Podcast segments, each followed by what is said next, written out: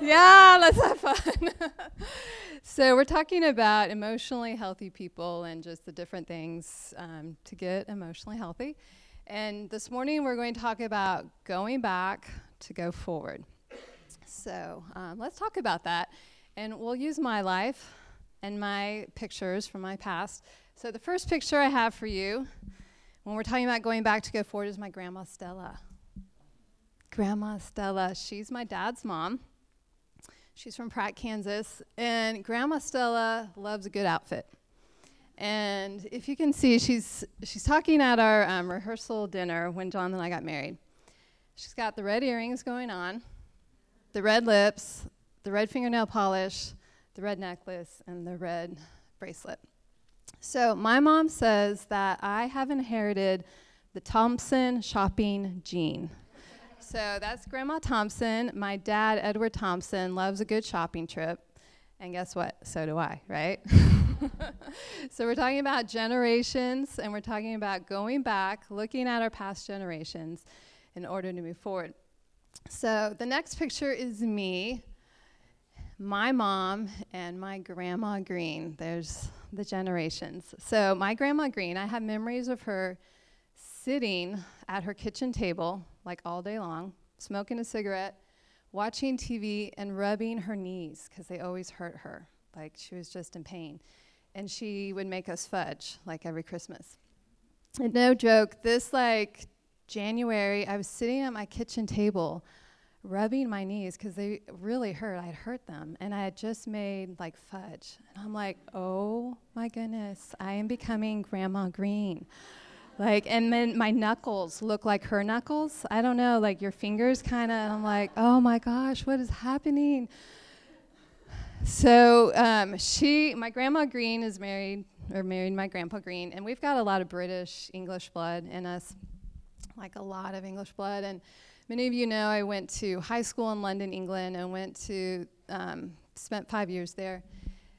And no joke, there's something about the English people. I felt like I am at home. Like, these are my people. I'm American, but like, there's something about the English culture. Like, they're very reserved. They like avoid conflict at all costs. I know, totally me.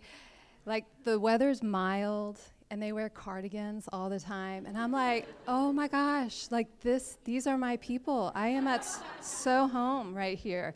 The, like england like i felt like this genetic pull like in my cells. Like i am english. I know i'm english. I'm not american. I like i avoid conflict. I love a good cup of tea. Like that will solve every conflict every crisis out there. You don't talk about it but you just drink tea right? That's how you deal with conflict yeah. So if you notice these things in my life, I'm sure you have and you will, just remember, oh, she's English. Like that's what's going on. So like my back, like my past generations, they influence today. And I love this quote Jesus may be in your heart, but grandma lives in your bones. right? Yes, so true. so we're talking about the blessings and sins of our families of origin going back two to three generations, profoundly impact who we are today. So we have blessings and sins going through past generations. So we don't live in a bubble, right? We want to, but you know, the good and the bad growing up, they all influence us. There's something like imprinted in us, there's a hard wire in us that happens and you know sometimes we don't even know you know there's just something imprinted in us as you know we live out our life and then you know sometimes we realize sometimes we don't. Oh that's like grandma that's like dad that's like cousin fred. So there are these patterns that are passed generationally and a lot of times we have these spoken or unspoken norms going on too in our families and you know, when you get married, you realize like, oh, this is like that's not normal. This like how I do it, that's normal. And but like who said that? How do we, you know, why do you think that's the only way to do things? It's because like this thing was imprinted on us or that's how it was done and that's just how how you do it and you don't really think about it. Um, a lot of times, like as kids, we grow up and we perceive things in our family, you know, and that influences us. Like maybe, you know, mom was angry all the time and I took it like, oh, I'm doing something wrong, but actually mom's angry for other reasons. So we got all these generational influences on us. So let's see what the Bible says. In Exodus 34, 6 through 7, it says, Then the Lord passed by in front of Moses and proclaimed, The Lord, the Lord God, compassionate and gracious, slow to anger, and abounding in loving kindness and truth, who keeps loving kindness for thousands of generations, who forgives iniquity, transgression, and sin. Yet he will by no means leave the guilty unpunished, visiting the iniquity of fathers on the children and on the grandchildren to the third and fourth generations. So we're talking about generations, right? Um, a lot of times, like um, life difficulties will waken us up to what this verse is saying. Like, um, like sometimes we find ourselves in this loop, and then like, why am I always in this loop of difficulty? Why do I constantly like not have money?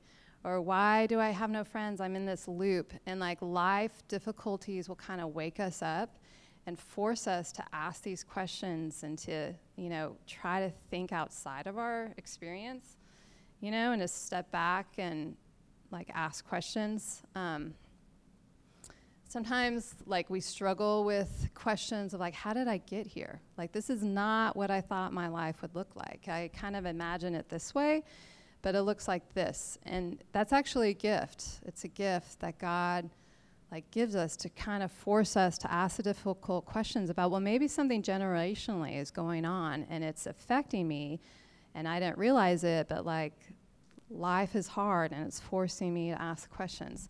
So actually I like this how like Jesus is kind of answers our question in this verse he's kind of like pointing out, like, okay, remember, remember that you have family stuff going on that you need to deal with. Um, so, like, for example, let's say, like, grandpa went to prison. That would affect, that would influence how his children view, you know, fatherhood or families or money. And then, so then the next generation, like that would kind of influence the grandchildren, you know, how they think about justice or like authority. And God in his goodness is saying like, look, I am compassionate. I am forgiving. I am merciful. But I'm not like the senile grandpa who kind of like you wink wink and like you didn't see that, right? You know, like I just kind of want to live on with my life, not living with the consequences of my action, right? You know, I hope that I can sin and get away with it. God forgives me, and then like there are no effects, right? I like I want to live in the bubble where my life doesn't influence other people, but it doesn't work that way. And so God in his mercy is showing like your life counts. Like w- how you live counts you are responsible for how you've lived and how what decisions you make because it it does influence your kids. It does influence those around you. Um, you know sometimes like i don't want to change for my sake you know but if it's like for my children's sake i'm more willing to change. Like there's something that sobers me up real quick when i realize like wait what? Like i will influence them and they will influence them and they will influence them for generations. Like, no, no, no, no. like, that scares me. Like, I want to live in truth. I want to live how God lives. I want to live under his blessing and not pass my junk on. Right? Parents are like, yeah.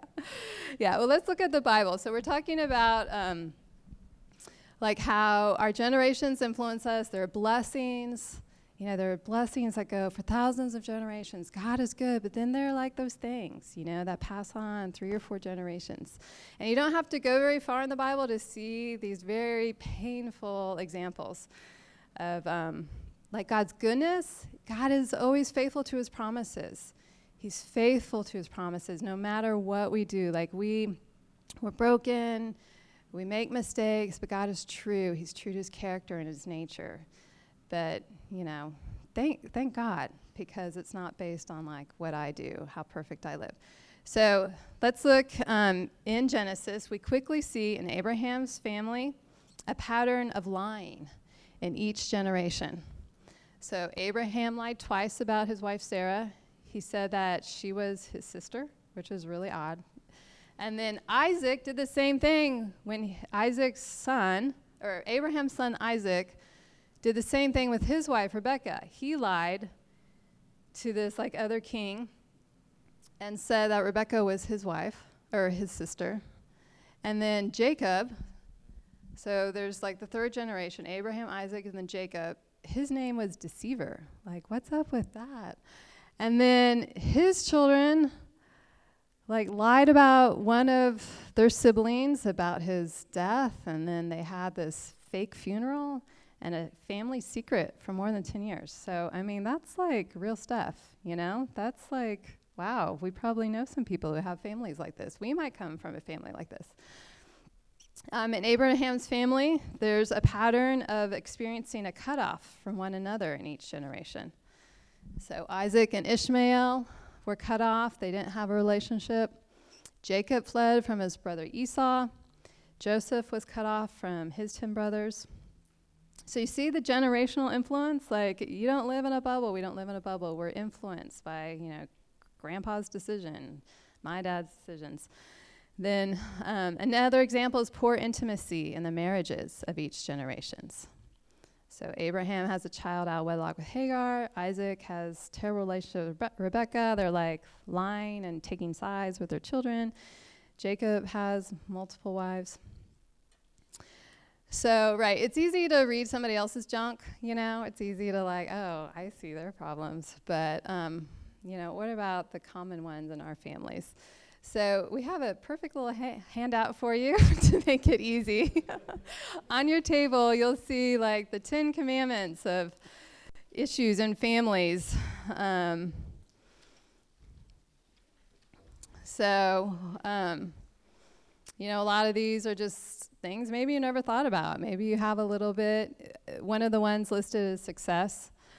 And um, yeah, I think that's a big one in American culture. So I'll tell you about my success message I adopted. Um, so I so my dad is this international architect and we lived overseas.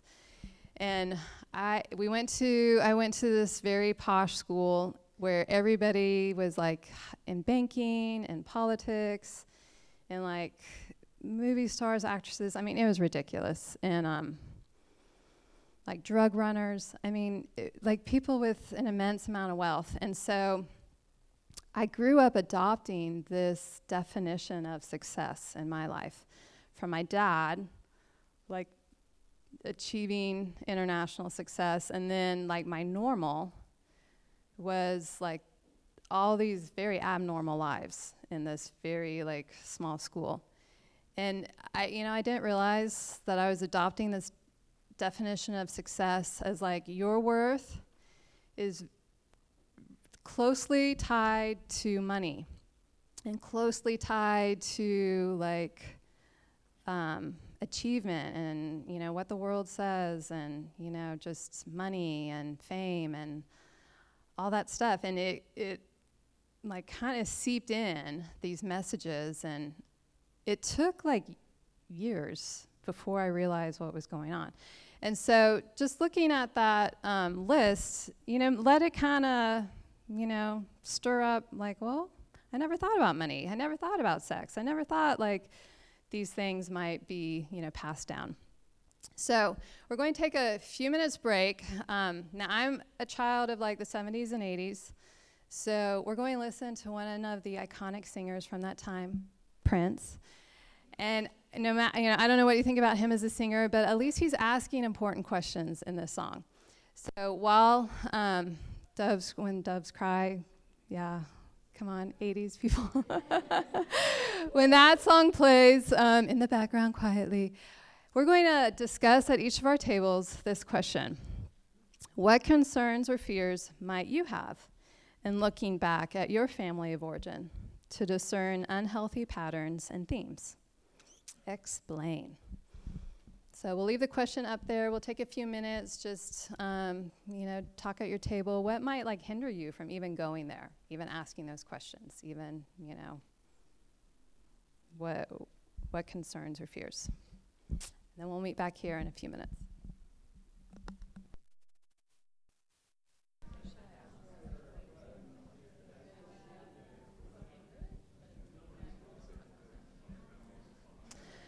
Okay, I think we'll keep talking after.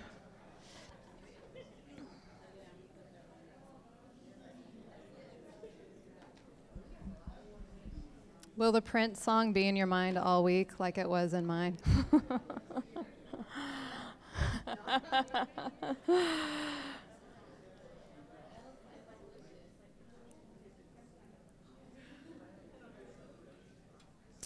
Okay, hopefully, I think, I'm sure, sounds like some good conversations at your table.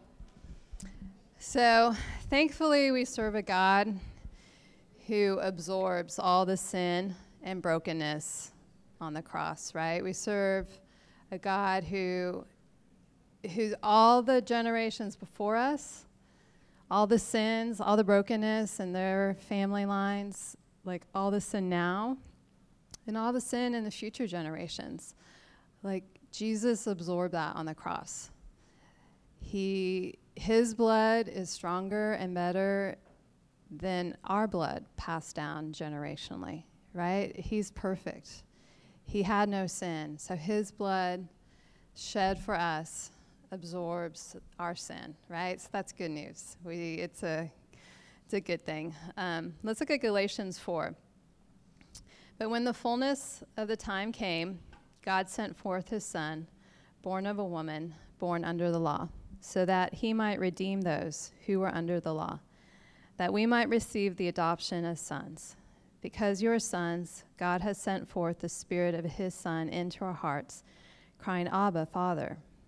Therefore, you are no longer a slave, but a son. And if a son, then an heir through God. Through God. So, this verse basically de- declares everything is different. When you're in Christ, everything is different. All that you knew is not how it is now. You are reborn, you're adopted into his family. We have a new father who's teaching his ways, right? So, like, we lived under, you know, our old family, our father and mother, but now if you're in Christ, you're adopted as his child. So, you have a new father who's teaching and instructing and opening your eyes to this new world that He's placed you in, a new way of doing things. Um, our spirit is made new. Like the deepest who we are, that's totally different now in Christ Jesus. Your identity is totally different. You're totally transformed. But you might be saying to yourself, well, that's all good, right? But, you know, I'm still in this loop. I'm still like struggling here, you know? yay, that's great. But, you know, I'm stuck. I'm stuck. So, what does Philippians um, 2 12 through 13 sa- says about this? So, so then, my beloved, just as, as you have always obeyed, not as in my presence only, but now much more in my absence, work out your salvation with fear and trembling, for it is God who is at work in you, both to will and to work for his good pleasure. So, uh, you know, you've probably seen this. Like sometimes, if you're a follower of Jesus, you just kind of live like you did before you prayed a prayer of salvation. Like you just kind of like, okay, well, I've added Jesus to my life, and then like I'm default living. We just kind of live how we grew up living and just going through the actions. Yeah, like Jesus you know, I'll go to church, but I'll just like live my life how I normally do, right? Don't you just add Jesus to your life? So it's easy to live in default, right? It's like what naturally comes out of my mouth, in my thoughts. Like that's the path of least resistance, you know? And it's unredeemed by God's truth, you know? Like you'll just say stuff and you're like, why did I say that? And blah, that was yuck. So, um, discipleship requires putting off the sinful patterns of our family of origin and relearning how to do life God's way in God's family. So, as followers of Jesus, we're disciples, and that name is kind of this religious term, you know, and a, a disciple is a learner. So, we're, we're called to like learn, to relearn, to learn how our Father does things. Learn how does our Father think about money? How does our Father think about sex? How does our Father think about success? And we have to actively believe and actively act and think like an heir of God, an heir, a son, somebody who like has an inheritance. So, um, you know, sometimes it takes a lifetime to retrain your life. And we need each other. We need a community of people to do this in, right? Like, kind of my junk doesn't get exposed until I like rub shoulders with you and I realize, oh, you have new normals and different normals. And like, well, what does God say about this? Like, I don't know. Um, so, like, my mind, my will, my emotions, they need to be transformed. Like, my spirit is made new. I am you know, I'm adopted. I am a child of God, but my mind has to be changed. I need to allow God's word. What does He say about this stuff? I need to let it change me. I need to be willing to learn. I need to be willing to, you know, ask those difficult questions. So we need, like, all of us all together, we need all of you and all of, you know, who you are. We need to be living this life together. It's a good life. It's a great life that we're learning what our Father says. Well, what does He say? And let's go on this journey together. So let's look at like, well, what what does this practically look like? What does that process look like? So we need to ask God the hard questions, even if it's painful. It's sometimes scary to go to, you know, those questions. Like, I don't even want to ask that question, you know? But we're kind of afraid of pain. What might it bring up? And, you know, it's easier just to live in default. But we really have to go to that place of pain and ask God the hard questions. Um, and then and then acknowledge it and not like stuff it down all the time. You know, we're good at like stuffing, ignoring, I don't want to deal with it. But when we acknowledge it, okay, it's laid out on the open. I see, you know, this lie I've been living. And then we repent. Repent. God, I turn from that. I turn. I, what do you say? What does my Father say? We want to ask our Father, well, what do you say about the situation? What does your word say about um, these things? You know, he's the God of generations. He's been around a long time. You know, it doesn't like surprise him. He's seen it all. He knows what grandpa did. He knows how affected you. You know, like it's not a big surprise. But we think, like, oh, I can't ask it, you know. But God was there, like he saw, he knows. He's like the great I am, you know. He he's he's the God of Abraham, Isaac, and Jacob. He's a generational God. And he's uh, he's your God now. He'll he wants to be your children's God and grandchildren's God.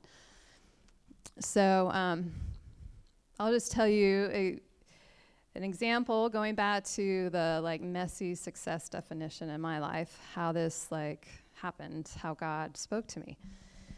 So um, I, I was in like a couple years of just like um, wrestling with that success definition, and you know that I told you about, and um, just kind of like I felt like this voice was like mocking me all the time. Like you are not living up to how you're supposed to be. You're not living up to success. You have not achieved anything in your life. And it was just like shameful and I was insecure and just like struggling with I mean, does my life even matter? Does it count? What am I doing, you know? And we um, went to this conference with some of our friends and other leaders in our churches and you know like when you're in a bad place you don't want to be around people at least i don't. I'm like oh i don't want to go you know and I, we have to go and i'll go. And so we get there and then of course you know the people are going to talk about architecture in chicago and i'm like you're kidding me like all those buildings that you're going to talk about because they're going to they were talking about like the gifts that people have to make things and i'm like ah like i'm living under that. Like my dad built those buildings that you're talking about in chicago. Are you kidding me? Like why why do i have to deal with this? Like i was feeling so small.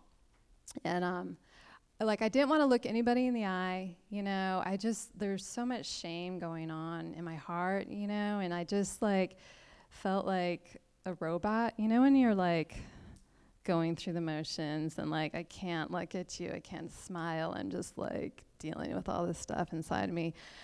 It was like just that mocking, ugh, felt so small, not wanting to be there. And, you know, like struggling in my mind and my heart and just like worship started and i'm like can't sing the words. I'm just like ah, i don't want to be here. And um, then i finally acknowledged it to god. Like i mean that seems so like well of course shouldn't you have done that like half an hour ago you know? But you know i just kind of like keep it in and it just like gets so ugly and nasty and then I just like, okay, I'm insecure. Okay, I hate this. I'm full of like, you know, I feel like a loser. I haven't achieved anything in my life. And um, like immediately once I like humbled myself and acknowledged it and like showed it to God, in my mind's eye, I saw these people like standing in a line reaching high up to the sky, like tall people, like skyscrapers. And God said, You're building people. I'm like, oh, thank you. wow, I, I, you know, it just like changed everything.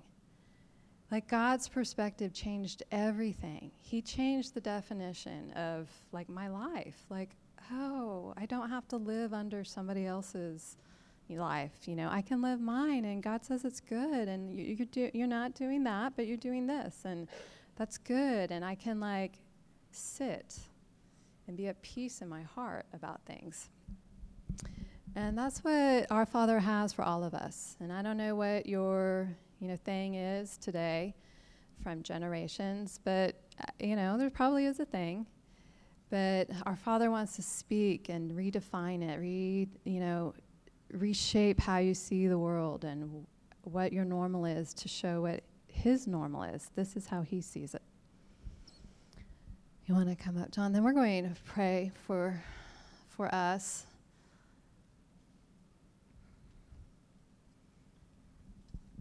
Yeah, I really think it's important that we take a moment to, to give you all a chance to experience some of what Reagan just described of that moment that God redefined reality to her. And a lot of what this this what what we're talking about today about going backward, going back to go forward, is a lifelong process. It's not just like overnight, but it's continual seeing these things and then follow, walking through this this discipleship process of acknowledging it, turning from it, receiving God's grace. Um, but also, it's something that God can do really significant things in a moment as we do that. And so while we're here today, we just want to take take time to, to, for that opportunity to happen right now. So I'm just going to ask you to go ahead and, and close your eyes um, so that we're just thinking about our own lives.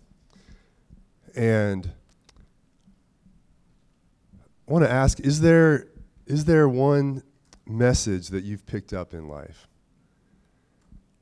That is unhealthy. That you see maybe it was a message you received about life from your dad. Maybe it's something you picked up from your mother. It could also be uh, an earthquake in your life, like a traumatic loss of a parent or a divorce or something traumatic that shaped reality to you in a certain way.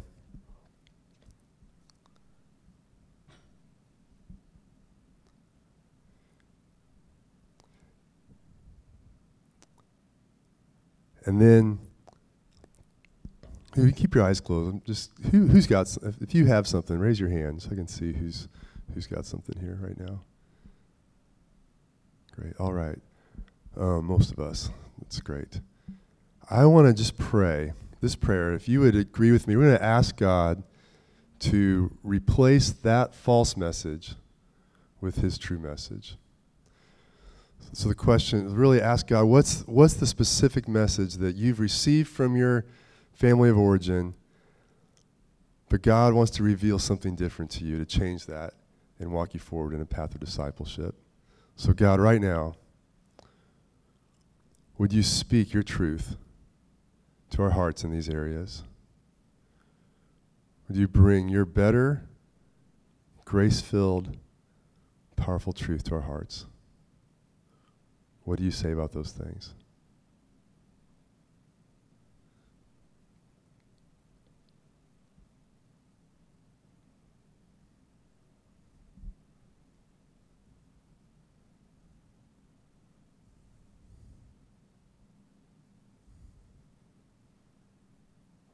God, we thank you for this.